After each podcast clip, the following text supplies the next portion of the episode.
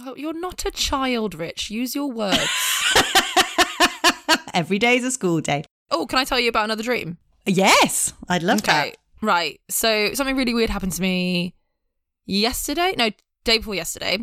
I got a notification on my email saying your package from Amazon has arrived, and I was like. I haven't ordered anything. I don't understand. So I went to pick it up, opened the package, and it was two head torches. And I was like, what the fuck? So I looked in my emails, I looked at when I bought it. I'd bought it around about 3.30 in the morning. That night, I don't remember buying it.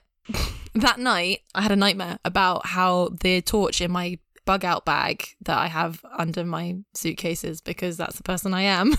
What's a bug out bag? it means that I can leave the house at a drop of a notice and survive four or five days. Okay. I had a lot of issues when I was a teenager. I'm fine. Preppers for life. Okay. we can get into that another time. Putting a little Anyway, pin in that. So anyway, Yep, carry on. Oh, you know this about me. I'm learning more every Wednesday. Anyway, mm. I had a dream that the torch in my bag bag was broken and that all the lights went out. And I obviously I'd woken up from that nightmare and ordered torches on Amazon, and I don't remember doing it. Anyway, so I was like, okay, whatever. And then I had the same nightmare yesterday.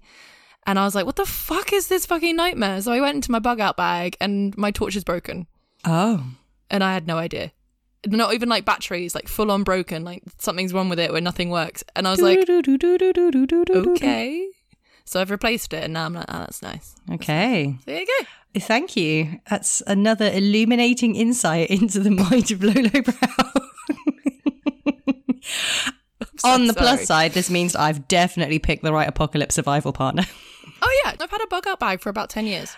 Is this different to the thing that all women are supposed to have, which is like you can escape in the middle of the night bag? Basically, yeah, it just basically means that I can leave without anything. Just everything's ready to go in one bag, and it's. It was like a weird phase where I was so concerned with the world and everything was so heavy. And I think it was like coming out of teens into your 20s, and all of a sudden, all these pressures of life and everything just kind of came crushing down on me. And for some reason, having something that meant that if anything happened, I could just grab this and go stopped my anxiety peaking. And I don't believe the apocalypse is around the corner because you know we're Yeah, sitting in it, and say 'cause we're apparently in the it. apocalypse doesn't require a spork; it just requires you to sit on your ass unemployed. Well, there's no way you can go to escape it, so you might as well just watch Netflix and enjoy. yeah, so I could just eat my tin beans uh, with my spork on my sofa. it's fine. So the question on everybody's lips is how many period products are in it? oh, only a moon cup. Oh, well, you had a moon cup when you were in your late teens, early twenties. No, so I check and add it when my anxiety gets really bad or when I can't handle things. It soothes my anxiety to add things to it and to check on it and things like that. So that has adapted over the years. What's the weirdest thing in it? I don't think anything's weird. I think it's all really, really normal. Hang on, Go on. you must have things to barter in it. Presumably, you must have envisaged a cashless situation. No, but I do have four boxes of microgynon Okay. because I was like, I think they could be quite good for bartering and also could hold me in for a while if I needed to not worry about that because of something. That's true. those of you listening, microgynon is essentially the original pill. It's like the oldest. Could also kill somebody with it. Oh, it's horrendous, but it's like sturdy as fuck. In case you wanted to inflict skin itching and mild depression onto somebody by just slipping one in their drink every day. What are you asking, babe? Uh, have you allowed yourself any luxuries in the bug out bag? No, there's no luxuries in there. I've got some nice um, water purifiers. That was the treat to myself about six months ago, just before the apocalypse. I mean, I'm applauding your dedication to organisation. It's not organised. It's optimistic. What's really annoys me is that I have this reoccurring nightmare that the apocalypse happens, but I'm not at home when it happens. I'm like, fuck. Just so you all know, I would have had a lot of useful stuff if this had been at home. I would have been way better at this. Can I tell you a story that my friend told me about her grandma or great grandma, Please do. who is presumably of a mindset and generation where women weren't allowed to have bank accounts. So um, she was a great advocate for, and presumably this must have been relatively common, women having a secret stash of cash in case they needed to run away in the middle of the night. And if I remember correctly, she was married to a a pastor or a priest. Basically, they had no money; everything they had they gave to the church, and, and they worked within the church community. And upon her death, they found squirreled away eighty thousand pounds. badass, right? I thought, fuck me, that's some squirreling. That is some good squirreling, but also really sad that she didn't get to spend it. Oh, I didn't think of that bit. That is sad. I'm sorry. I hope they bought her a badass dress to bury her in. Uh, my job here is to depress you. You're just here to deflate my balloon with a little pin. oh, you feeling interested about something? Here's why what you said is shit. Welcome to a relationship with me. Um, I'm so excited. I what would I put in my bust out bag? I think I'd probably have to put my only pair of designer shoes to either be used as a weapon or a bartering tool. Jimmy Choos, saddle up. What is it, Jimmy Choos? Are they your designer shoes? I have one pair of Jimmy Choos. Oh, that's nice. On the subject of what you would have in your bug out bag, I've got a more a question that I think I would like to hear the answer to, which is nice. What three items would be used to summon you as a spirit? That is a nice question. I know. Cheese. I don't know why that got me like right in. I thought it was gonna be something like funny, bitch. I was like, oh, it's gonna be something like lace or something like sexy that she has in like a house. Like, no, fucking stinky cheese. what kind of cheese? Um. Oh. Because it has to be the right cheese. You can't just say cheese. Okay. Okay. If you want a wanky answer, you can have San Felicien. Yeah, I thought you'd like that. Or you know, just just a just a good old cheese string. That's fine. But so technically, in this kind of scenario, the closer you are to the wanky cheese, the more likely your spirit is to come. But you could be tempted out with a cheese string depending on how bored you are as a spirit. yeah. Cool. And we don't know that there's cheese in heaven. We've already discussed the problems of heaven. Oh, in a bonus episode that our listeners haven't heard yet. hey guys, we've got a solid 20 minutes of content we're going to drop on you at some point, which is absolute craziness. Brilliant. Item number two. Uh, okay. All right. Tangent. okay. Uh, All right. Um, oh, this is tough. Uh, a rosary, obviously. Oh, um, Made of anything in particular? um, I think one out of my cabinet. Uh, something, something uh, that's got to be off the wall. It's got to have disco balls on it. It's got to glow in the dark. It's got to have a dancing Mother Mary on it. Just some, some absolute extreme piece of Catholic insanity. It would be item number two. Oh, item number three. Oh, it's hard. Uh, I don't know. Something to do with gossip. A, a picture, a picture of someone I despise doing something shit that I have to comment on. I don't know. No, that's not a good answer. Why it could be anything. It could be the person has to um, give you a secret that they've never told anyone. oh, the person has to have a really good piece of gossip. There you go. You need to have Yeah. something that's like because information is give. my yeah commodity. People who who know me and know being on my good side, you have to come at me with some piece of knowledge that I don't know that's that's Oh, useful, interesting, or funny. Ah, okay. It's the easiest way to get you on side. Yeah. So it's food, No, no, cheese. trashy religion, and uh, Yeah. information. Cool. Cool, cool, cool. That's good. I like that. Okay, cool. Just in case you die and I need you to come back to help me with some kind of invoicing problem. well, I have nothing else to do, so sure, why not? yeah, heaven sucks. We're not going to heaven though. We've discussed Yeah. this. We're not going Obviously. to heaven. We flat out refuse. I'd rather stay here and horn you fucker. We can't go somewhere that doesn't exist. Oh, controversial. Wouldn't it be awful if we were just stuck here forever? When you die, you're just on Earth still as a spirit, but just forever. Uh, Can I see other ghosts? Uh, I presume so. Well, that's not too bad because my friends are going to die at some point. So then we just like hang out, Yeah, but we're gonna be bored. What can we do? Push books around. push butts around, uh, okay, gaslight politicians, Down for that? or we could just like I don't know, hang out, people watch. It, does sound boring, but I imagine we'd find a groove. I've never understood people who want to live forever. No. I always thought it would be a joke on them. I don't get it. I, yeah, I don't, I don't get, it. get it. Immortality doesn't make sense. Yeah, I don't understand wanting to live forever, and I don't understand wanting to be famous. No, rich, yes. Famous, no. Yeah, and successful, yes. Famous, no. Yeah, I'd like I like the idea of being respected. I don't like the idea of being recognized and held in that position. It doesn't make sense. One of the questions in 32 Questions to Love is what I've talked about before is would you like to be famous? I've always said no. And each time my partners have always been like, you're in the wrong job. I'm like, Am I? I'm not going to get famous. Don't worry. And especially now, I'm like, Well, How would you summon you? uh, I think it has to be a used condom, Covered in nasal fluid? Any fluid. It has to have Okay. some bodily fluid on it. It can't be your own bodily fluid. It has to come from someone else. Okay, but it doesn't have to be sperm. doesn't have to be sperm. It can be spit. It can be anything that comes off the. It can even be sweat. And then I think I was going to say a glass of tequila, but let's not be stupid. A bottle of mezcal. Mm-hmm. And I think just a pun. So basically, in our standard House of Burlesque work bag are all the things to summon you. Yes. I'm easy to summon. Easy in life, easy in death. Easy. it's not. It's not a word I'd use to describe your personality. Oh!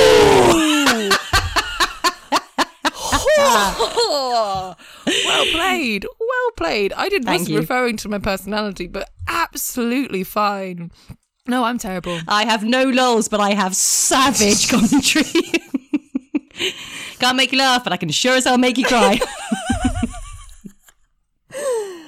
Oh, uh, gin salt because my cat's bored of me. Gin salt. Must she laugh so much? Is that a reference to you? Yes. You do laugh.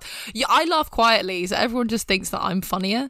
But actually, I'm laughing, but I'm laughing silently because I'm the most useless audience member that's ever existed. I laugh like a cartoon panting dog, and it's not great. I'm going to stop laughing audibly from now on, and then you're just going to be left hanging in the silences that will normally be filled with my cackling. When we were little, my mum used to get really mad when we would laugh. I know, funny. I'm looking forward to this mother story, and she would say that we were laughing like stupid monkeys, and that phrase just makes me laugh. so I did initially write down something like gin salt, laughing like stupid monkeys. Oh, do you know what's really interesting? It's just made me remember something. Go on. At school with the nuns, we were basically told to only laugh quietly. If we laughed too loud, we'd get shouted at. Oh. And I'm like, is that why I laugh like some weird breathing dog? Because I don't know how to laugh. And then I was like, no, let's not blame everything on the nuns. Is this some weird Catholic thing against laughing? No, it was more to do with ladies. Oh. Yeah, it was along with like ladies don't cross their legs, ladies know how to get their husband a promotion with a dinner party, and ladies aren't loud. We don't make loud noises. Even footsteps, we had to walk down the hallway quietly. What kind of weird finishing school did you go to? Oh my God. I mean, it sounds lol. But the thing is, most of this was all when I was between the ages of three and 14. After that, it didn't really do that. After that, it's marriage time. so I didn't realise you went to school in the Appalachian Mountains. and then it was time for the wedding.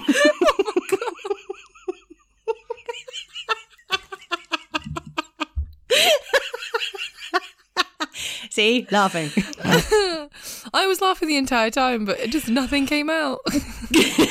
I've got like, uh, hang on, wait, wait. It's like erectile dysfunction, but for my laugh. um, wait. No, something will happen later. It will come into middle of conversation. I'll sneak it up on you like a pun viper, A pun panther. a punther. Puns. See, we need each other. we we do because what else is there? Nothing. Apart from our live tomorrow, this is the the day before the live. How are you feeling about it? I'm feeling excited and obviously stressed because we've just been doing this in the privacy of our own separate homes uh, with somebody to make us sound like we can speak in fluid sentences. And that illusion's going to be shattered tomorrow. Yeah. Also, I was thinking about the seating arrangement because it's going to be weird for the audience if we're just staring at each other, but it's going to be weird having conversations with you where we're not really looking at each other. Well, yeah. I do we sit? How do we sit? Yeah. Uh, uh, how do you sit? And also, I think it's my one is like, this is the peak time in the day for me to have conversation. Past two o'clock in the afternoon, I am useless. So I'm just going to be like, Well, cool. except on stage, hopefully. I can't remember what it's like on stage. Oh, I know. So weird. Mm. Anyway, back to the topic. uh, back to the topic. So, I was interested in asking you what would summon you Yeah. as a spirit because I think that. We're all going to die. No, carry on. All right. So today, my my darling listeners, my I know. Yeah, I know. When you do, every time you do that, I'm like, that motherfucker. I know. I just feel like a dog Hello? pissing on my territory. Mine. Um, sorry, guys. I'm not pissing on you unless you want me to and want to pay me a willing fee because woo, she's broke and has loose morals. So we decided a topic that has been on everyone's lips and something that we have dibby dabbed on on many occasion is the concept of sexiness. So we decided to do a deep dive into where the word sexy came from and what we believe sexiness is and how sexiness works in the real world versus how it works for us as showgirls on stage.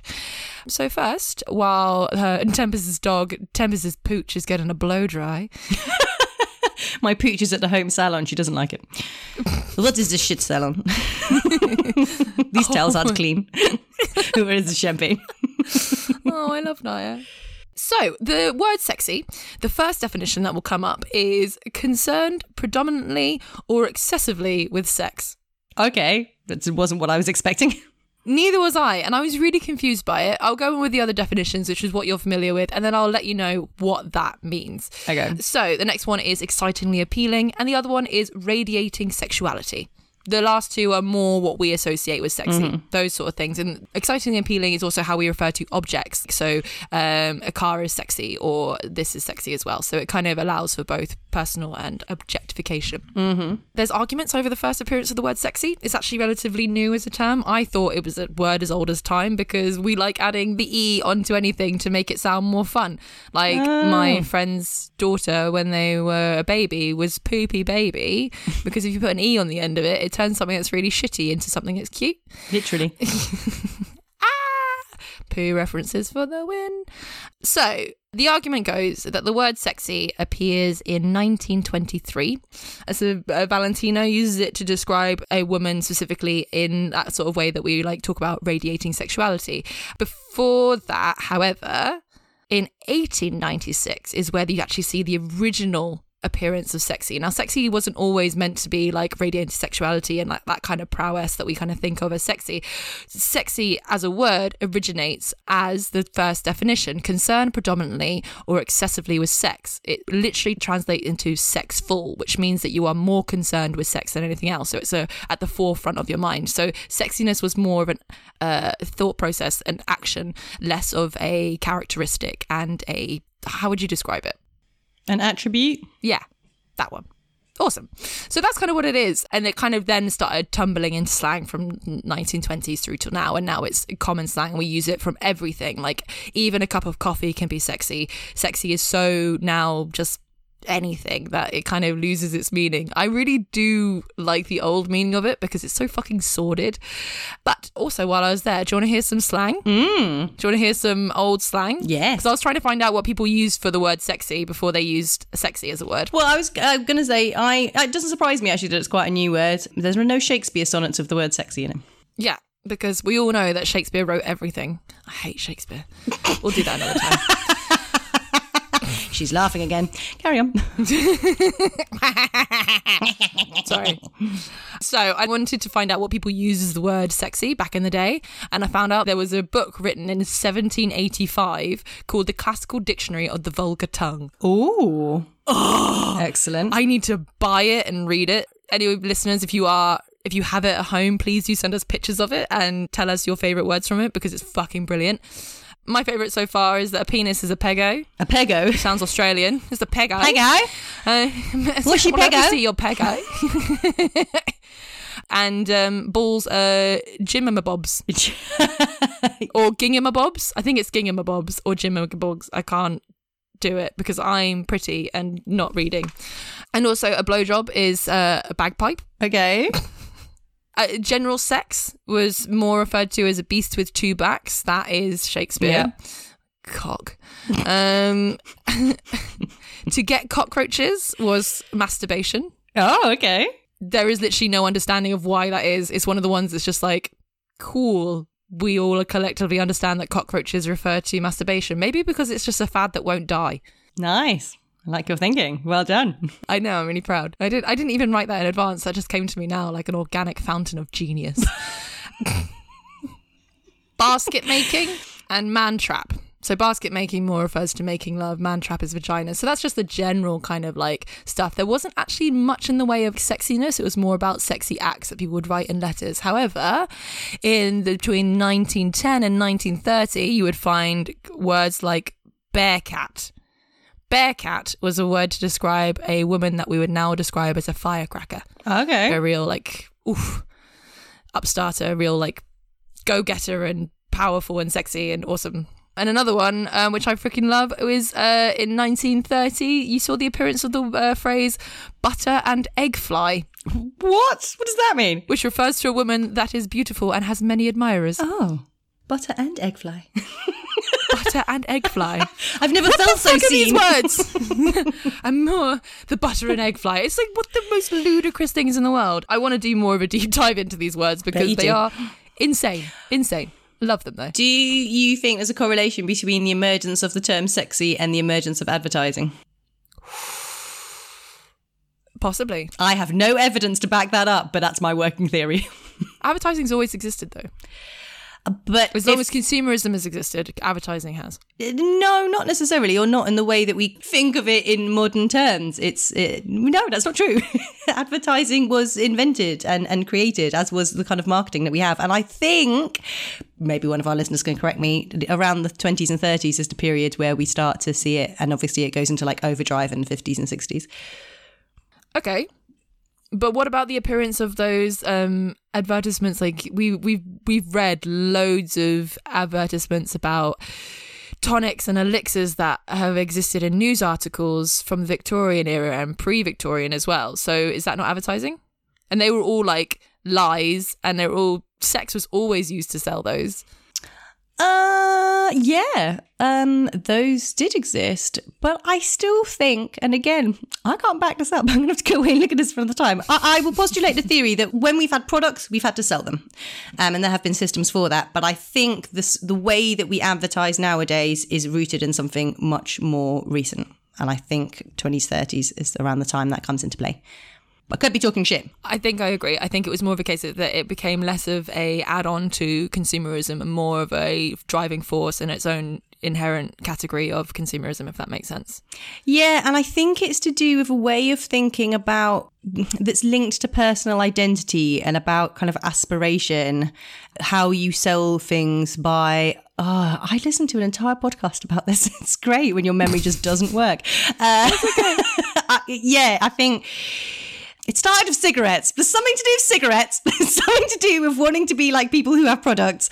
And yeah, there's like this whole new way of advertising. Although I suppose you could say that in the last decade or so, advertising has changed again because now we have a much more subtle, insidious form of advertising through social media, which is we sell products while pretending that the last thing on our mind is selling products. Yeah, of course. And that's probably like new, new advertising. Oh yeah, it's um it's the Dove campaign, which is the real dangerous one, which is terrifying. It's like that kind of like idea of you don't need anything, you don't need anything except this product. Yeah. It is terrifying. So advertising is now changed from trying to sell you a product that will make your life better or make you a more normal human and more about settling into society. And this now we're selling you a brand that if you associate with yourself and associate with your brand because that's what we all are now in how we market ourselves in the world will make you a better brand.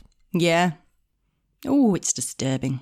Oh, it is. It's really, really insidious. I did a lot of research into advertising and its relationship with consumerism when I built Captain. And it's very much like as long as we've had a system where we have sold things with currency, then we have a system where advertising and sales does exist. But I do appreciate that you are talking more of the very postmodern consumerist way of thinking, which is this kind of like con artist, don't you want to be better? style things, not like this is a product, buy it. Yeah, it's it's Mm. linked with like personal identity and aspiration and wanting to be included in a set of people. Yeah. Yeah. Interesting. Anyway, and this specifically using sex, but um, sex will always sell. That is the truth of the matter. So, what is sexy? what is sexy? Are you sexy? Am I sexy? Who's sexy? I knew that you would come with the research. Thank you very much. I enjoyed that. Um, whilst I listened to my dog being blow dried upstairs, I decided That's a euphemism from 1925.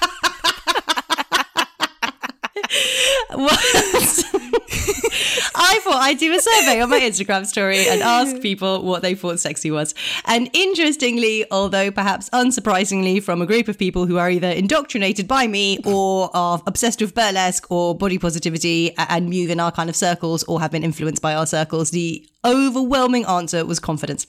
Mm. Which I thought was interesting and, and is a perspective that I teach from. I asked my husband to put the same story on his Instagram story, and boringly, only one person answered, and they said, My fiance walking the dog. what? So I don't know if that says nothing or says a lot about circles outside of our own. What? okay, hang on, no. So what's happened is the person has taken an action as sexy and someone doing something as sexy, whereas your audience has taken something that is a characteristic as sexy. So it's more about consumed because sexiness is something in our society to be consumed along with like everything else like arts and stuff like that. So an action will be consumed, confidence will be admired. Uh, it's not surprising that your lot said that because I imagine my lot would say that as well. Confidence is sexy. Why is confidence sexy? Uh, so I find sexiness is a really interesting concept because sexiness is a woman's arena. We are expected to be sexy. It's not really a term, I think, that has been as much applied to men. I don't think men worry about being sexy. I don't think men go on courses to learn how to be sexy. I think sexy is a woman's task, but but the real shitter about it, I think, is that you you have you have to be sexy as a woman, but you can't know it. Because if you know that you're sexy, then you're a whore and you're vain. And that is the is the wonderful thing about the sexiness in the modern age. No, um, I completely agree. This idea that it's this constant balancing act in like growing up with uh, female presenting bodies or being femme. This kind of idea that you you are not you're allowed to be pretty but not know it sexy but not know it. You're allowed you're not allowed to be too frigid too horny to anything. It's like so what what, what it's just a minefield of how you're supposed to do it. And you're allowed to be confident. And people want you to be confident No, you're not allowed to be confident. People pretend they want you to be confident, which is my other bit of why I find the system whole so fucked up, which is we have a consumer culture built around shattering women's confidence. so uh, we have this weird thing of like, you must be sexy, but you can't know you're sexy because then you're a bitch and a whore. Oh, by the way, here are all the reasons that we're going to undermine every bit of confidence that might allow you to be sexy because we need to make money out of you at the same time. And the thing that I find particularly fascinating is that a lot of really predatory, icky men like to sell this card that they like confident women. And I've seen so many guys do it in bars and I've, and I had a lot of guys doing it to me growing up, which is they, they start off with this premise of like, you're so confident. I really love that in you. They don't. What they really like is destroying your confidence over a period of time. That's the game for them. So yeah. Wow. We live in a living hell. yeah Sorry, that's my, uh, No, no, no. That's my no, brain it just, splurge. It just hit home. Just fucking hit home. Yeah. It's horrible. It is something that's happened to me a lot. And it's something, one of the reasons why I end up with bad people in particular is because this idea that they sold me at the beginning that they love this confident side of me. They love the wildness. They love that animalistic quality that I have in my life and they love it.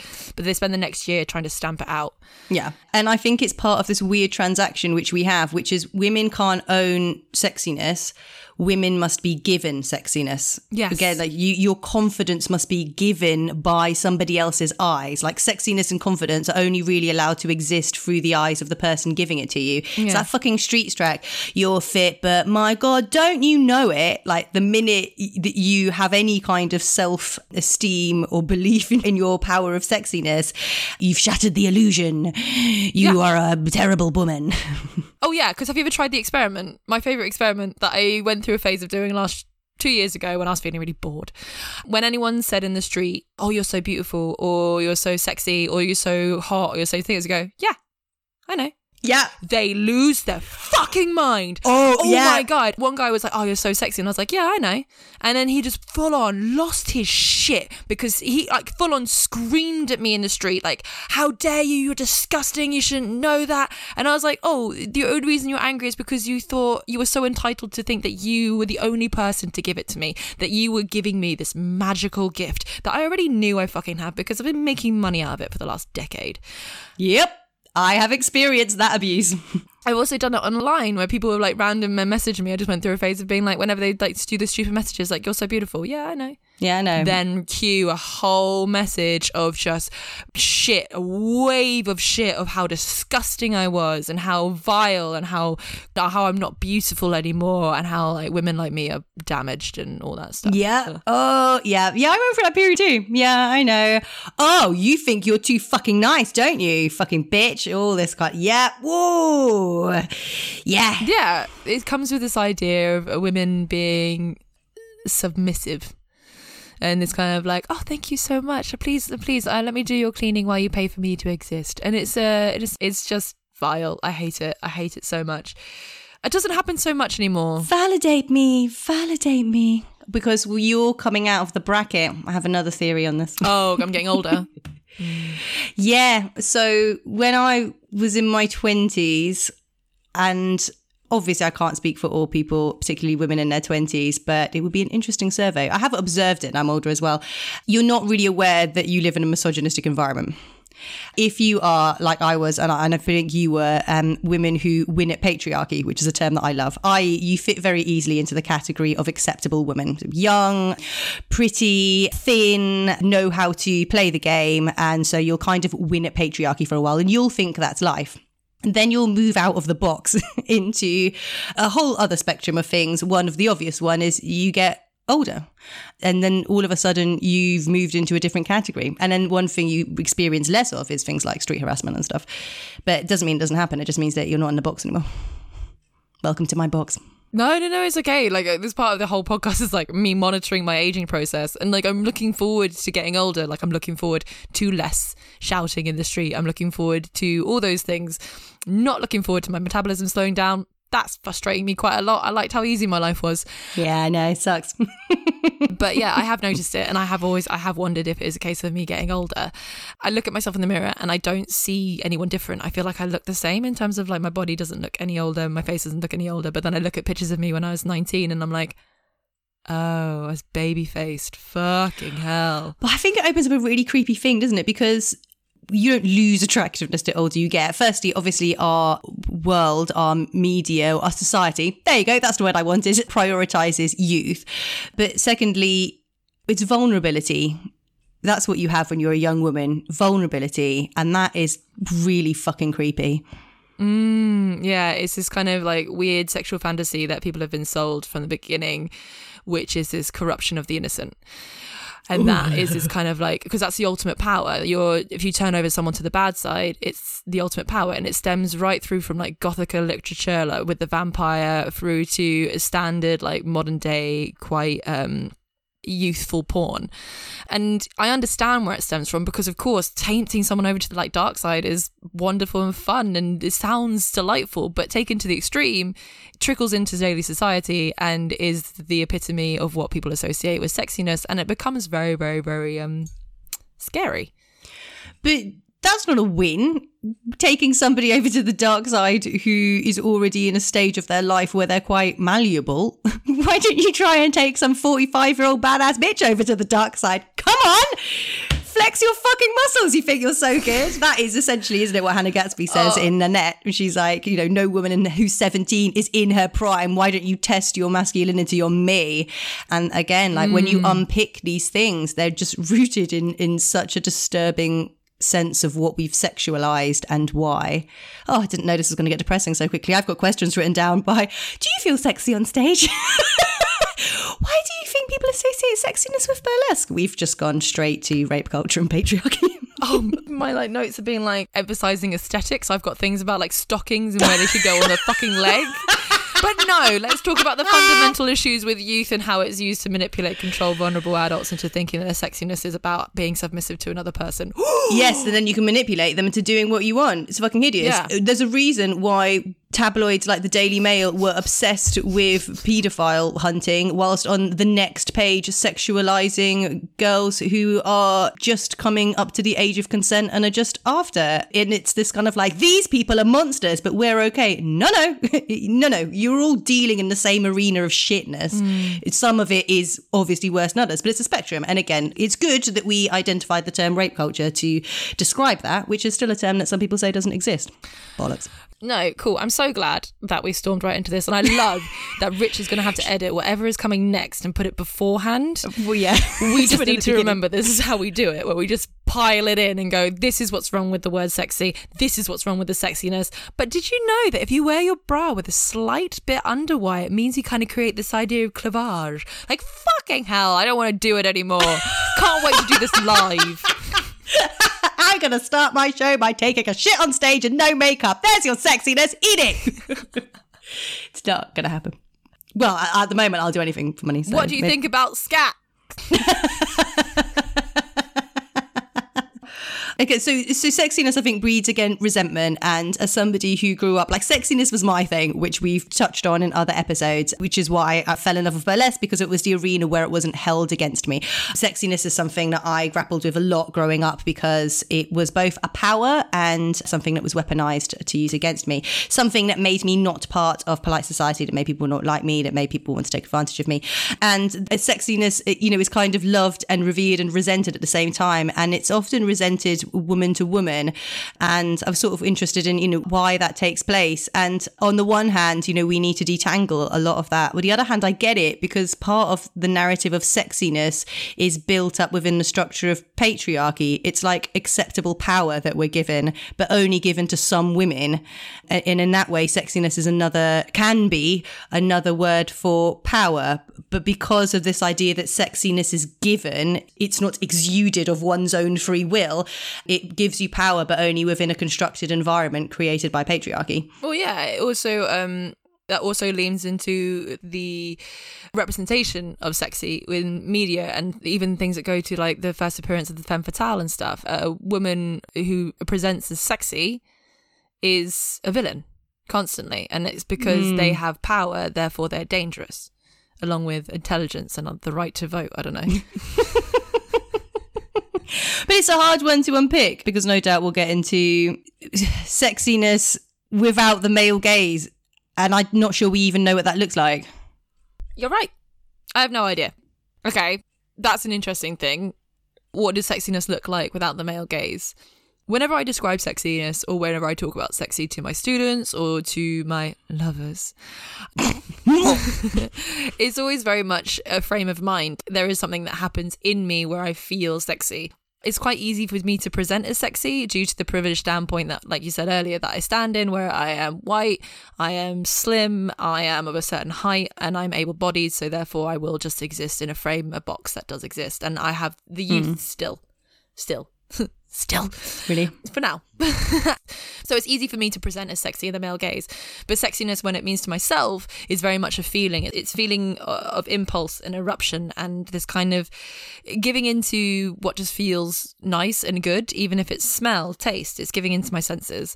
That then translates to confidence because then I become more intoxicated with something that I want, therefore I'm more likely to go out and get it, and therefore more likely to portray as confidence. So I think it's more of a cause and effect. I don't think confidence is something that I do to be sexy, if that makes sense. Hmm. It's interesting that you mentioned senses because those are obviously all experiences, and only one of them is sight. And I think we've been sold this idea that sexiness is predominantly based on how something looks, whereas you've brought up about how something feels uh, and how you experience things. And I think that's a much healthier version of sexiness, a much more empowered version of sexiness, and a much more individual version of sexiness. That has also just come with a journey of me trying to uh, take away the performative aspect of sex.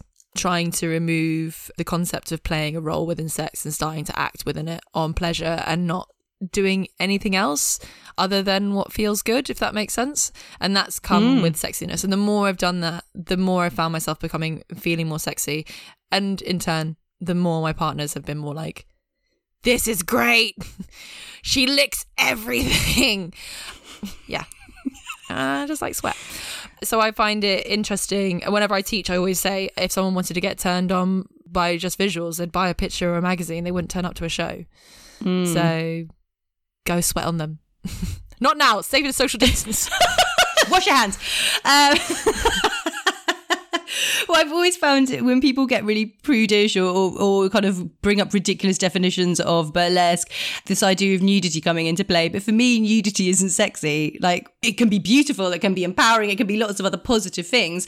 But you can see nude bodies everywhere. You know, if you've got a phone that has attachment to the internet, you know, you can see nudes. Nudity isn't the definition of of sexy. I find it really odd when people who don't understand burlesque kind of bring up these things about like nudity and what that means. And it's like, you know, we watch burlesque to see people taking your clothes off.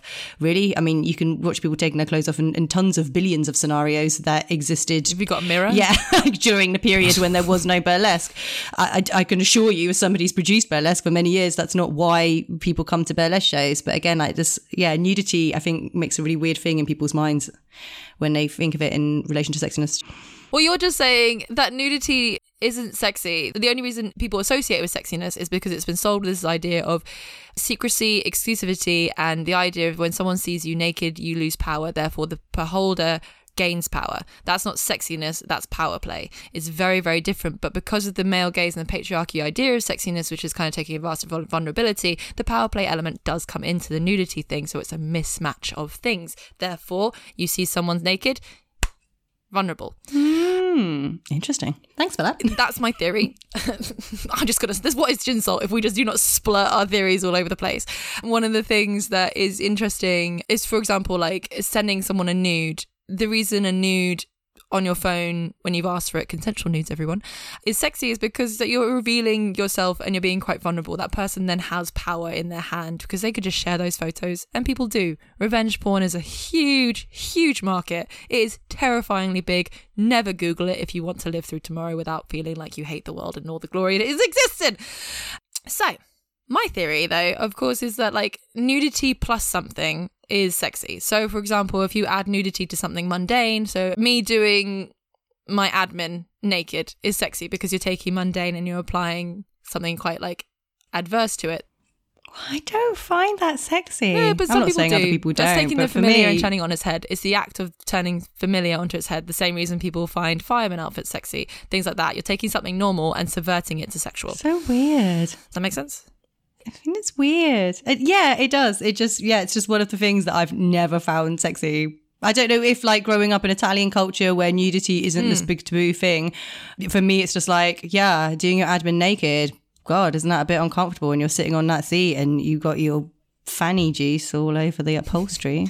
Yeah, no, in that? totally. And I think it is You can't baby wipe that stuff out. I think it's so culturally dependent. It doesn't make any sense. But if it, as a society that uses sex to sell things, the more it keeps control of women keeping their bodies to themselves, or people keeping the bodies to themselves in general, it means that they're able to use sexiness with ties to nudity in order to sell you more products and exclusivity.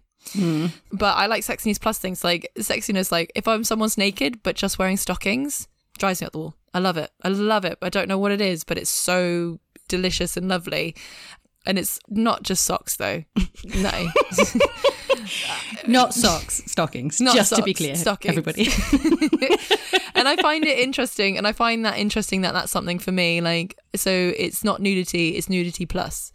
yeah, um, you've touched on a theory that I have, which is that there. Have I touched your theory? You've touched my theory. You've touched me in my theory place. Yeah, it's not funny. I'll leave the puns to you. Um, there's there's a reason. My theory, Blaze.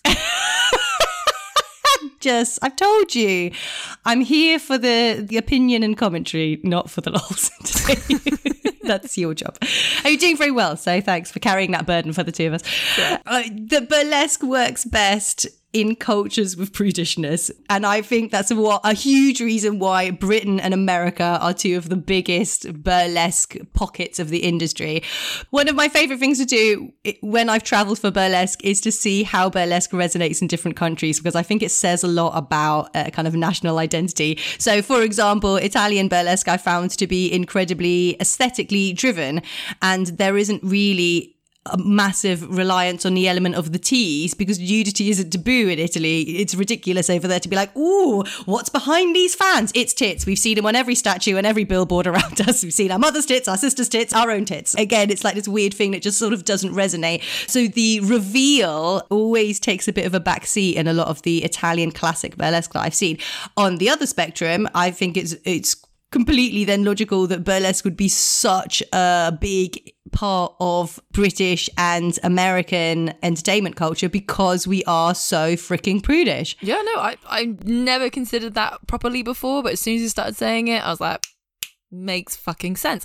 Of course it does. And these two places in particular have just really, really shamed nudity as a general thing and getting increasingly worse, it would seem. Oh, that's fascinating. That's a really, really, really good point. And it's it's interesting though when you think about it, and then it's like how UK is associated prudishness. We've kind of monetized the prudishness by making burlesque successful, blah, blah, blah, blah. But then we originated, we are the origin of burlesque, which I find even more satisfying and delicious. Oh, that's delicious and delightful because we found a market and we poked it. We poked it with sweaty, sexy fingers. okay, cool. I really, really like that as a theory. What do you do to tap into your sexiness? When you're walking onto stage, how do you put a, a leash on your sexiness and and use it to your craft if you do? I think I use power mm. because I don't think a lot about sexiness when I create burlesque and when I create burlesque shows, which I think would surprise a lot of people. And it's probably because I think when you try and be sexy, it never works trying is the most unsexy thing ever. and so I then try and tap into things like confidence, connection, power, reveling in the joy of my body, which I suppose for some people might be their definition of sexiness. So the other thing is, you know, it's really hard to define sexy. One person's sexy is another person's turn off. So if you try and kind of work out that definition for your audience, I think you're putting yourself into a bit of a creative nightmare. So I think when people probably say to me that was a really sexy performance, what I've done when I've walked on stage is just try to exude that real goddess energy, which is like earthy and in my body and lots and lots of eye contact. And I've tried to really slow down my movements and I've really brought in this kind of sensory element actually. And I hadn't considered it that way until you brought up the senses earlier. But like, you know, how does the how does this feel? What's the smell? What's the touch? I've said two senses twice. But uh but I, that's the route that I will tend to go into if I'm really pushing out an act that's reveling in kind of sexiness. Mm. Oh yeah, I'm trying to think because I'm the same. Sexiness isn't something that I really think about. When I teach burlesque, I talk about how to tap into the sexiness and things like that. But in my actual work, sexiness, I don't really tap into it that much apart from the shuffle when I have to switch it on as quick as bunny because I've only had 1.5 seconds because the song has changed and it's a sexy song and I have to embody it 110%. Otherwise, it's not going to land. It's not going to fucking land. And the way I do that is uh, memory training. And it's what I teach my students as well is that every single person, every single person listening, I can guarantee you have a memory and it makes you feel the things and it makes you smile and it curls your lip and you don't ever have to share it with anyone. It can be by yourself, it can be with anyone, but you tap into it and it's there. And instantly you can flash it into your head and it's there and it's real and you can transport yourself there as quick as a bunny and your body reacts. Therefore your body will then perform in that way. And i live in that second and that's the only way that i can really do it on a flip of a dime. And it's also a trick that i do use if I'm doing something a bit more sexual, but all of my work is about being aggressive and brash and gross. Just gross is my main thing. but then there's a really weird part of my sexiness and sexuality that has come from grossness. And a lot of my personal sexiness has also come from grossness, which is just like things that we are told are not proper, like sweat, spit, being gross and animalistic and just blah is told is not sexy because we're supposed to sit there with our legs open, uh, sweatless, poised, and expressionless, but in nice lingerie. Dead face.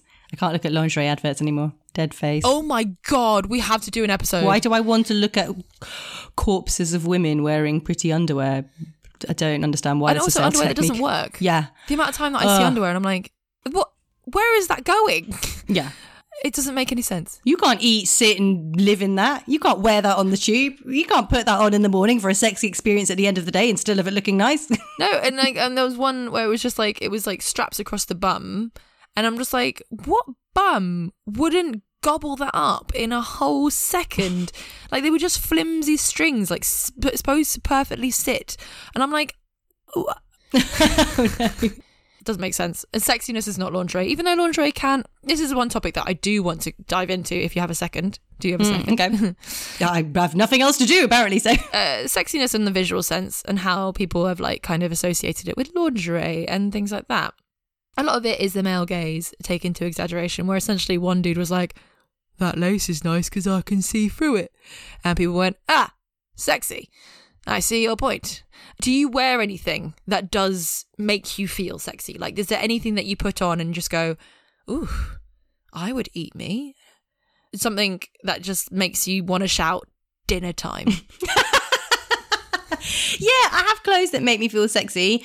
And now that we don't really work much, I'm like eyeing up my lingerie that I wouldn't normally touch with a barge pole. be like, oh, it'd be nice to put that on, feel sexy.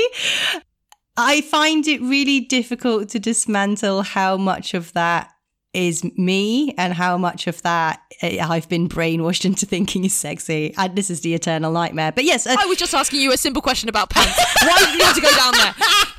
uh, yes, of course. I have uh, anything that exaggerates curves uh, doesn't make me feel wildly uncomfortable, and uh, is is flattering, is sexy to me. Yeah.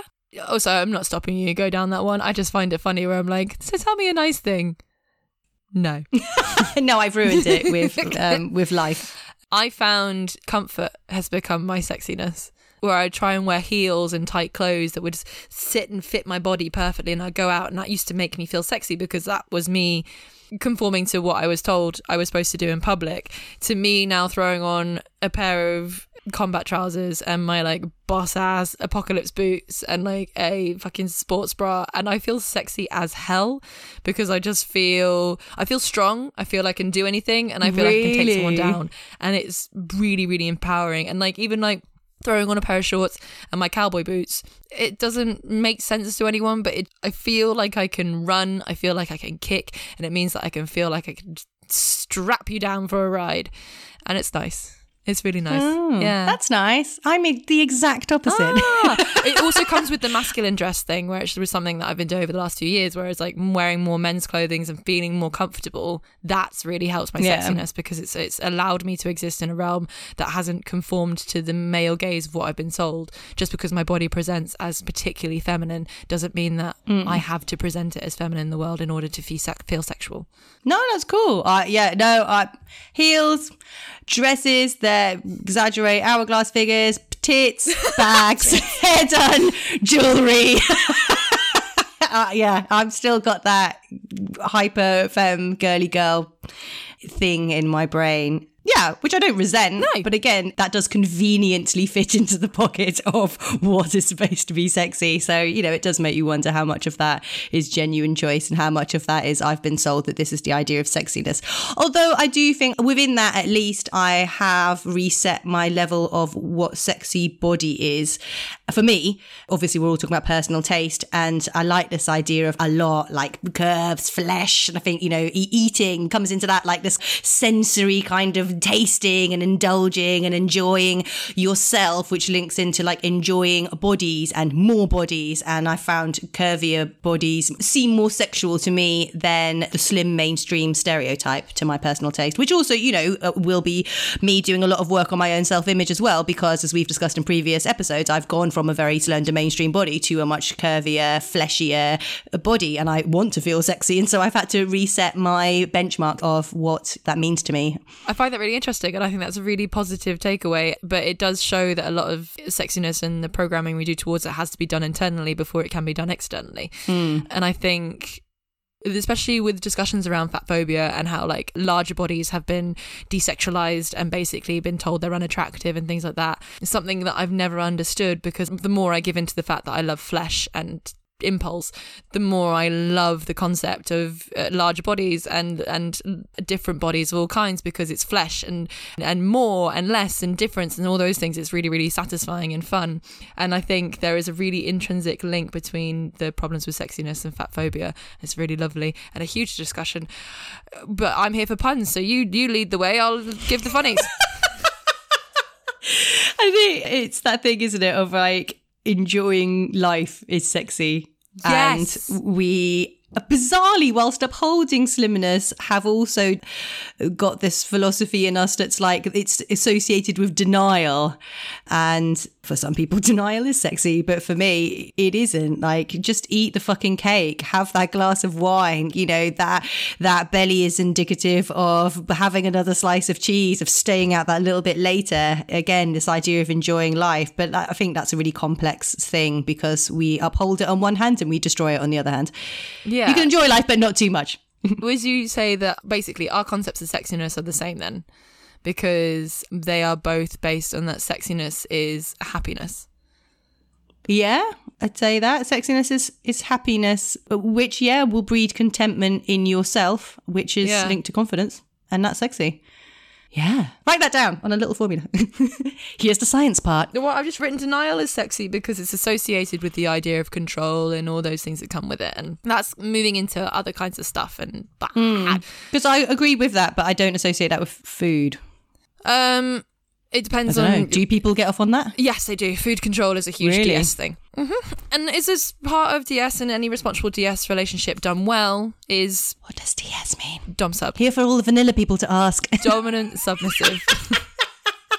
Only in burlesque am I the vanilla taste to everyone who knows me outside of burlesque, I literally might as well be swinging from a tree with my vagina on display, rubbing my tits covered in lube, screaming dildos now, or whatever fantasy cool. they have of my life. I'd love to meet your friends.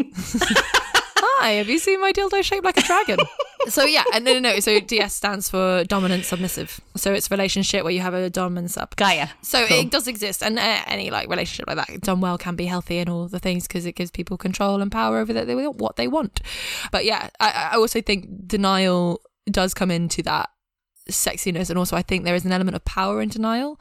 I feel like I gain confidence in myself and in my body when I do deny myself things, like when I stop myself from spending money or when I stop myself from eating too much crap. Like I'll eat crap, but like eating so much that it does make me like feel sick. So being able to go, no, I know what this is going to do to you in an hour's time. I know eating that whole thing of ice cream is going to make you feel really sick and shit about yourself. So if I stop now, I'll feel better that power of being able to do that to my body and that autonomy of being like, oh, okay, no, I know what's better for me makes me feel so strong and so powerful and gives me the control to feel good about myself. This isn't a body image thing way, not like being like slimmer, but just not feeling crap because I've eaten like four liters of dairy. That's so interesting. I'm the exact opposite. Yeah, sexiness for me is no, just fucking buy it. I'll eat this whole tub now. Yeah, shove it in your mouth. Who knows what'll happen? Buy more, wear more, be more. That's when I would feel sexy. Yeah, I do totally get that, and I do have elements of it. I definitely like pour myself a tequila at two o'clock in the afternoon with ice and lime, and I salt the rim, and I make it as excessive as possible because it's for me, only me and I will get out my vibrator and have two hours to myself, and it's excessive and glorious. Love it. did you have to trump my excess sexiness? I wasn't trumping it. I was just helping. Oh, I was helping elaborate the point. Weren't you? Do you ever stir the ice and tequila with your vibrator? No, no, Maybe you should. no. My whole I body mean, went. that salt's got a sting if you don't wash it off before you. I was thinking, on one hand sterilizing, on the other hand, oh God, what if I forgot? what do you find sexy in someone else? um, Corona. not that. Authenticity. That's on my list of things. What do you mean by authenticity? somebody who knows who they are and who just showing their true self. There's no facade. There's no pretending. Um, it's just it, again, it's linked to confidence, isn't it? And and freedom to be yourself. Just seeing somebody genuinely be them and not give a shit is sexy. That is very true. I do agree. I think that's a really lovely, lovely thing. What about you? Talent. Ah, another sexy thing. It's a sexy thing, and I'm, I'm not talking in terms of like being able to sing or dance or anything like that. Those things are great. And it's not just talent, it's that button. I don't know how to describe it. You find a button and they start talking about it and they light up. Passion. And their whole passion. That's it. Yeah, oh, both are sexy. talent is also sexy. Like I'm always attracted to people who are who excel in something. I always am attracted to it because it's just like, oh, mm, mm, I want to collect you like some weird menagerie. But uh, no passion when someone lights up, and it can be anything. It can be like about fucking uh, sofas. I don't care, but something that makes them light up, and their whole body is engaged in the discussion, and it just makes my blood boil into a sugary frenzy of like, get it in my mouth. Is that also linked to this idea of enjoying life? Because if you're passionate about something, Yes. it, it- it's all part of that world, isn't it? Yeah. Uh going back to the thing we were discussing earlier about how sexiness is like used as an advertising thing and how advertising and sexiness are linked. Is it because inherently sexiness to all of us is happy and a happy life and contentedness and the strive to be content. So even though sexiness is sold to us in one way, we're craving it because truly it does exist in ourselves in another way. Uh, sadly, no. I think if that was the case, that would be lovely. I don't think that's why marketing and advertising people zoned in on sexiness, sadly. Uh, it would be much healthier if what you said was true. I'm wondering if it's not necessarily true to advertising but true to people. So they see the advertising and they're reading that. Yeah, so they're associating it with everything else that comes with it. Or is it just tits and Well, stockings? I don't know. Maybe. I've always thought sexiness is so often linked to objectivity. Is that the right word? Objectification. That's the one I'm trying to say. And it's to do with like, here's one product, a woman. Here's another product you'd like, a car. What if the woman was lying on the car? You can have them both. One leads to the other. what you describe sounds far too healthy for our fucked oh, up Yeah, world no, no. I think it's just, I was just like, in my head, I was like, because I still do get drawn in on campaigns that use sex as a sales point, but because sexiness to me is very much along those lines of like uh, senses, happiness, passion, all those things. Mm. But then that just comes with the idea of advertising is always trying to sell you a better life. So that's just in general. So it's not necessarily sexiness. That was a bit of a tangent. I don't know if we want to keep it or not, but my brain just did it. No, I liked it. It was it was an interesting question.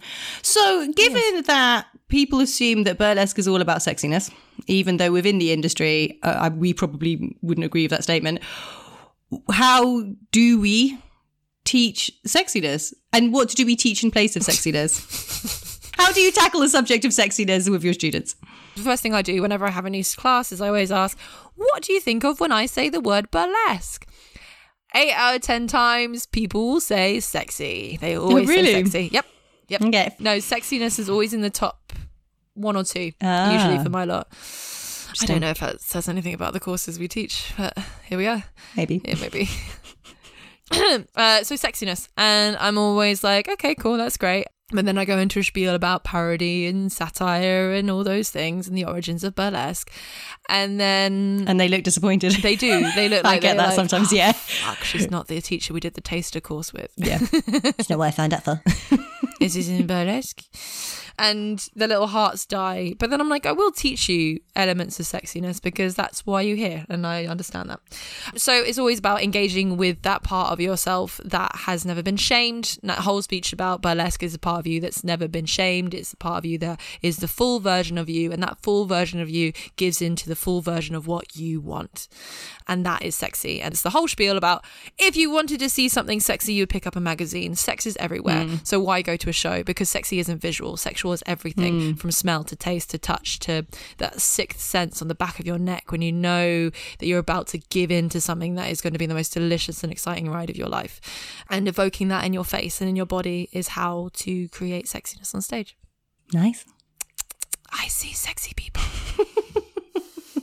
what about you? I try and teach a combination of confidence, learning to be comfortable in your skin and learning your expression of your sexuality or sensuality. And within burlesque, very often it's about femininity because a lot of our students are women or people who want to explore their femininity. And femininity has been seen as problematic or is problematic in lots of pockets of our society. So the first thing I try and do is kind of dismantle that and get them to just kind of experiment with different ways of how they want to express that and what feels more comfortable to them. And I think that's the bridge for a lot of what we've been talking about. It's like when it feels right to you, you feel more confident in yourself, you are sexier. I think people have this perception that we're probably like, okay, here's your tick chart. I hope you've all brought your suspender belts with you. Now I'm going to teach you how to stand up straight. This pose makes you look sexy. That pose makes you look dumpy, sexy, dumpy, or some kind of bollocks list of sexy because everyone, not just women, w- wants a safe boundary so they know that they're getting things right. And what we have to teach them is that it's not about getting things right. It's about understanding you and then expressing it confidently. And I think it's really interesting when I watch new performers on stage I think I can tell whether they're doing moves that makes them feel good and sexy or whether they're doing moves or whatever what they've chosen to wear that they think they have to do. And that is kind of where I link to authenticity on stage, particularly within burlesque. Mm, especially rife in newer performers because they will learn that that discomfort and that or inauthentic inauthentic in in that word is Yeah. um not useful. And they will like lean into it and learn into it. Like even my more iconically uncomfortable costumes are still confident comfortable and speak to a part of me which is going to invoke a certain type of thing. And that's really interesting especially moves as well. It's like when people have been taught certain courses where it's like this is a shimmy this is a bump and grind this is thing and you can see burlesque by numbers on stage and you can see there's always one move in a newer performer everyone who's listening and who's a newer performer don't stress we all do it and we just have to eke out which are the ones which are the ones that are right for us We know you take to heart what we say. Please don't stress. please don't stress it's absolutely fine It's okay. I think that's the part of any person's sexual journey is trying out what they've been told is sexy and what they think is sexy and then learning what actually works for them. Mm. It's this kind of like weird false start of sexuality and I think it's quite prevalent in female identifying and women because it's just this idea that we can only exist in a certain boundaries of sexiness because there's a certain amount of sexiness that is safe mm, and yeah. safe for us to do. If you go over it, you're at risk of all kinds of bad behavior happening to you. Yeah. So when you get told by someone else that these certain things work, but they're also presenting them as safe, you're more likely to follow that kind of burlesque by numbers. I think part of this is the reason why I get uncomfortable when I get contacted by very young performers. And there are there are exceptions to the rule. Uh, you probably were in your early 20s when I first started working with you and a few other House of Burlesque artists. I was 20. Right. God, so young. Jesus Christ. Mm. I had to burp you before we put you on stage. Oh, yeah, 21. 21. There you go. I the thing about doing an art form like burlesque is that if you do it professionally, you're not supposed to be working your shit out on stage. You're supposed to have understood your shit and then have packaged it for the audience in a way that you're creating a dialogue or a story with them. So it's more about picking and choosing which elements of your sexuality and in our common understanding of sexuality you're going to choose because, you know, at its top level, that is what creating art should be. And as burlesque performers, we create art out of our bodies and out of our eroticism, particularly in certain styles of burlesque and also in certain styles of burlesque and others. And it's this difficult thing. I think burlesque is a great tool for understanding what works for you, and that can be done at a massively broad age range. And and actually, um, I think teenage girls would uh, earn a lot or earn. God, no, earn a lot of money. Put them out into the world. No, um, teenage girls would get a lot of benefit from performing their sensuality within a safe environment, and burlesque is one of the tools to do that. But that's very different to performing it on stage as a profession, and that is why I think being contacted by you know 18, 19, 20, 21 year olds, people who want to do burlesque, girls in particular, always makes me feel a little bit icky because I'm like, you're working out your shit still, and that's cool. Yeah. But before I charge people tickets to watch you do it, I need to make sure that you've gone through the process first. as I there are exceptions to the rule. Not only you, but other great performers who kind of have understood themselves in relation to burlesque and in relation to performance. But I think you are more the exception to the rule. What do you What do you think? Oh, I think I was still working out a lot of shit, so I'm like, lol. Yeah. you kept a lot of that to yourself, so well done. Well, I, I was mm, I was working out in a lot of ways, in many ways, and that I had a really sexual performative outlet because that was 20 years old was when I found BDSM and DS, and I had a real performative outlet to explore my sexuality in a safe place where there were boundaries and consent. Everything was spoken about. Communication was a huge thing from the offset. But I do really, really, really wish that there was something for younger women. And I love the idea that we just, you and me, would just start taking burlesque to schools. I'd love that. Get Arts Council funding. it's sexual education for young women specifically, and also just queer people or disabled people. Sexual education around their pleasure just doesn't exist. So hmm. there's no outlet or anything to be supportive of that kind of explorative journey. So it's really easy for people to gravitate towards burlesque because they see it as a, a pathway to be able to do that sort of performative exploration. How would you go into a school that wasn't burlesque, but was burlesque? And teach young people the ability to navigate their body in a performative way that wasn't performative to someone else. It's a really revolutionary idea. Mm. I mean, if I could answer that, we'd be rich because I'd have, yeah, got funding for this shit and it'd be running in schools everywhere. It'd be glorious. It'd be tough because you can do certain things like, you know, this idea of persona, of alter ego, of experimenting with kind of stereotypes to find out where you sit on a spectrum, of kind of work creation and, and all the stuff that we've talked about in previous episodes, which burlesque will give you. But I, I think that there is something important about choosing the striptease element of burlesque because, again, I think it's that it's that defining your sexuality and your sensuality and your eroticism by your own rules. And I think that's the bit that will be a hard sell. Mm. And catering it to your own body specifically. Yeah. You know, it's sad because that would be so vital if you could work out how to do it in an age appropriate way because so much of what teenage girls go through is being manipulated into doing things because they don't know their own sense of autonomy and they've never had a way of experimenting mm. with it safely. And so much awful damage is done that way that should be unpicked. But how we unpick it, I don't know. Burlesque is a great tool for that, but you're never going to be able to teach that to 15 year olds. no, but it's so interesting how we were talking about how this kind of age and vulnerability is what the society deems as sexy and, and controlling. But us going into schools and giving young girls a tool in which to navigate their own bodies is so controversial. Mm. Yeah. It's fascinating. And yeah. obviously, we're not suggesting that we go into a school and teach 15 year olds how to take off their clothes saying that. My mum taught me how to take my bra off at 14. That's not the point.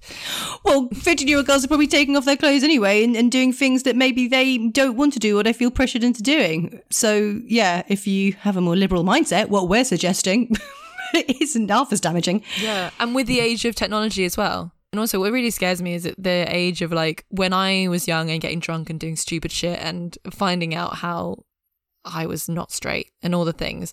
We were the last generation to live in a time that wasn't camera phoned. Mm. And now sex is still used against people as kind of a revenge and spreading and all those kind of things where people will be use people's bodies against them, especially women and female identifying.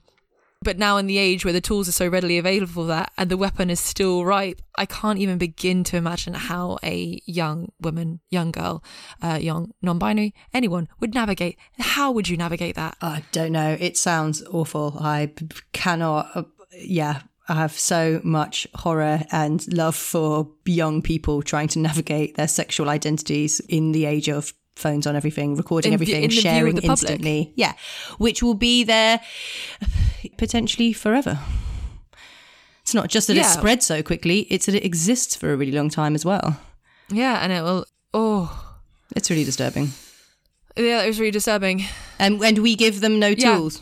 Or the tools that we give them, I think, are so limited and so born out of a different age and just still toxified by the shitty society we- we live in. All of it's bullshit. Mm. Yeah. a quick way of saying that. Yeah, it's it's really sad, and I, I worry about Yeah, I worry about the TikTok generation. I really do. It's scary. Wow.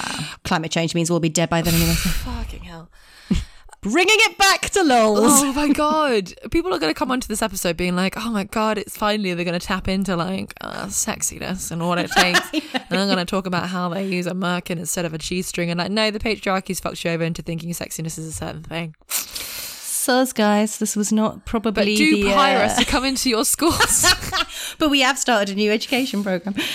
If anybody would like to give us some money. Me as a teenager would have loved that because I was doing all kinds of things. I was engaging in all kinds of sexual activities. The only reason I was doing it safely was because my mother raised me in a way where she literally went through the sexual education from a very young age. But the actual sexual aspect of it, uh, there's just nothing in place. But anyway, I'm just rambling. So, anything you want to add before we um end this fury? So, do you get this when you teach striptease for the first time? I'll often get a student really tentatively put up their hands and in a really quiet voice because they feel like they're saying something terrible. They say, I didn't feel very sexy doing that. Is that wrong? and I'm like, no, no, it's not wrong at all, babe.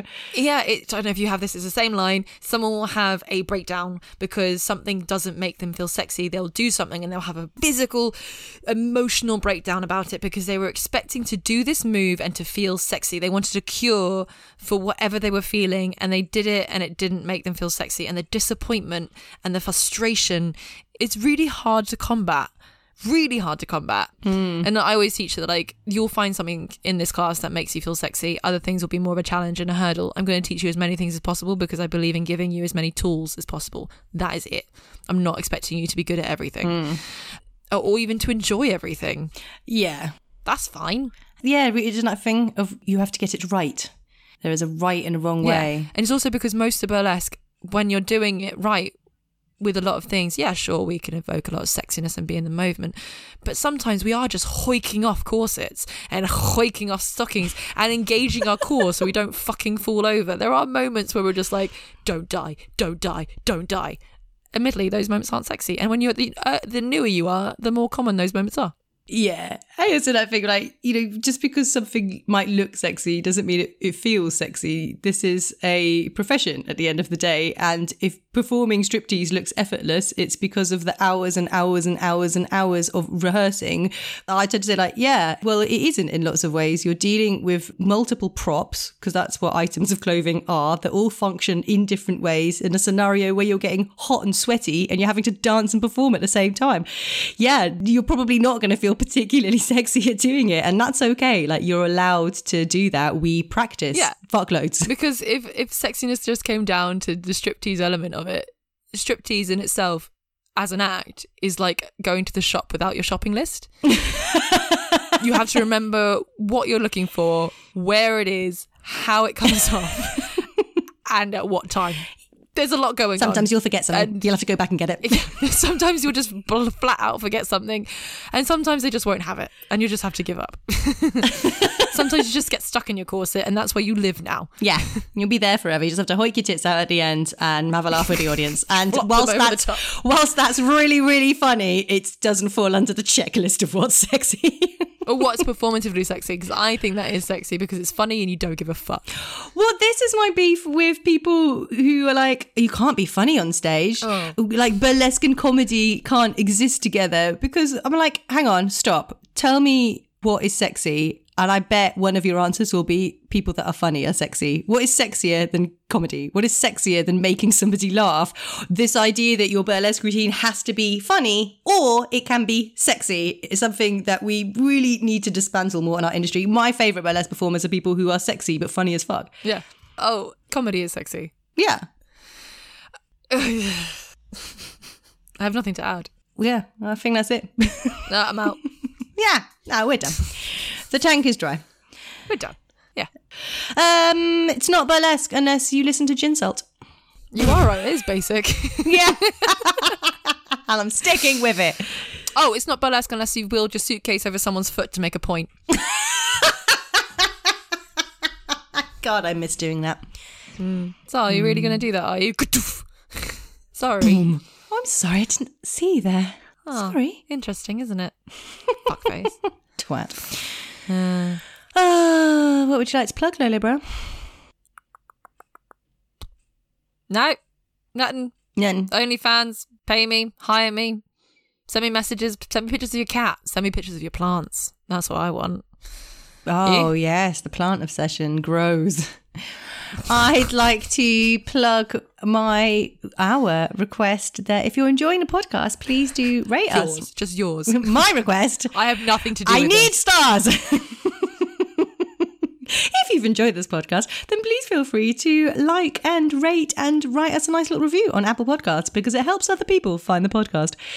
Uh, that would be appreciated. And oh, I love when you guys make us little stories and tell us how you're feeling on the social medias. That perks up our day and it helps me have something to do whilst I'm mindlessly flicking through all of my apps because I have real problem with my attention span at the moment. Oh yeah, it's awful. I write out a list, and then an hour later, I look at the list, going, "Did I write that? What does it say? what does it say? What is this? Gin salt idman."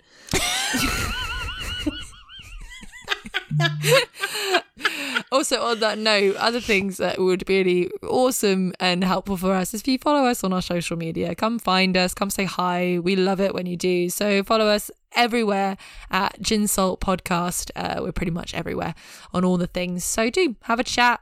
Say hi, follow us. We are looking to increase this following because so far it's doing pretty well. We've been enjoying all of your listens. I like to shout out to the 7 a.m. crew. When I claw my eyes open at about 10:30 a.m. on a Tuesday, there's like 25 of you have gone in and listened straight away. Not all of them is me. well, I've been asleep. Not all of it is Rich. I don't listen to it anymore. How rude. I do. I listen to the edit before it's gone out, but I don't listen to it once it's live. I listen to it when it's live on the morning of because I literally cannot remember what happened from the day that we recorded it, listen to the edit, and the day that it comes out. Wow. I know, because that's that how my brain is at the moment. note, A huge thank you to Rich for all the editing and producing that they do for us. Do follow Yay! them on their podcast as well, which is I Might Be Wrong. I've almost said Might Be Wrong, Yuguba, which was what was in my head. You can find the link on saw- this episode's description. yeah, because in my head I saw Might Be Wrong UK, and then I was like, Isn't it UK? I feel like we get this wrong every time, and Rich just very kindly doesn't correct us. the name of his podcast. Thank you very much to Rosie Verbose, who we have to thank for the epic jingle at the end of our podcast. Uh, please do follow them and also their collective, if that's the right word, Invisible Cabaret, which is a cabaret inspired by mental health and has a brilliant social media. And when they get up and running for shows again, go and go and visit, go and buy tickets. Mm. And a huge thank you to you, my listeners, all of you, big fan. Thought you were going to say to me. Oh then. no, thank you, Tempest. thank, Thank you, you. Lolo, for this insightful and interesting discussion Thank that you. allows me to feel connected to our industry whilst not being able to work. Ah, cool. Yeah, that. That. Or Thank you everyone for tuning in. We love all the support and stuff, so we can't wait to see you live tomorrow. But obviously, this will be out after that. Last so- week. We couldn't last wait week. to see you live last week, so hopefully that went well. Yeah. and on that joyous note, uh, I guess um, see you next Tuesday. See you next Tuesday. Bye. So you wanna be a showgirl, a star of cabaret, but the closure of the theaters your heart and in day. Well, here's two artists who miss burlesque gigs, performing and acting moronic. People who, when life gives them lemons, just slice them up for a gin and tonic. They put the mock in mocktail, the cock in cocktail. Let them show you how. It's gin salt with tempest rose and low, low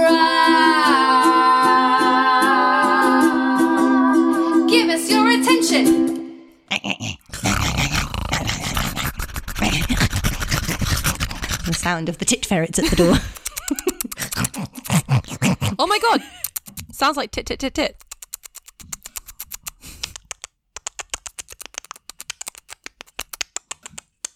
okay, we've lost the plot. Good. Good. Bottom of yeah, the barrel. Yeah. Bottom of the yeah. barrel. Woo. Get there. Let's get there. Right.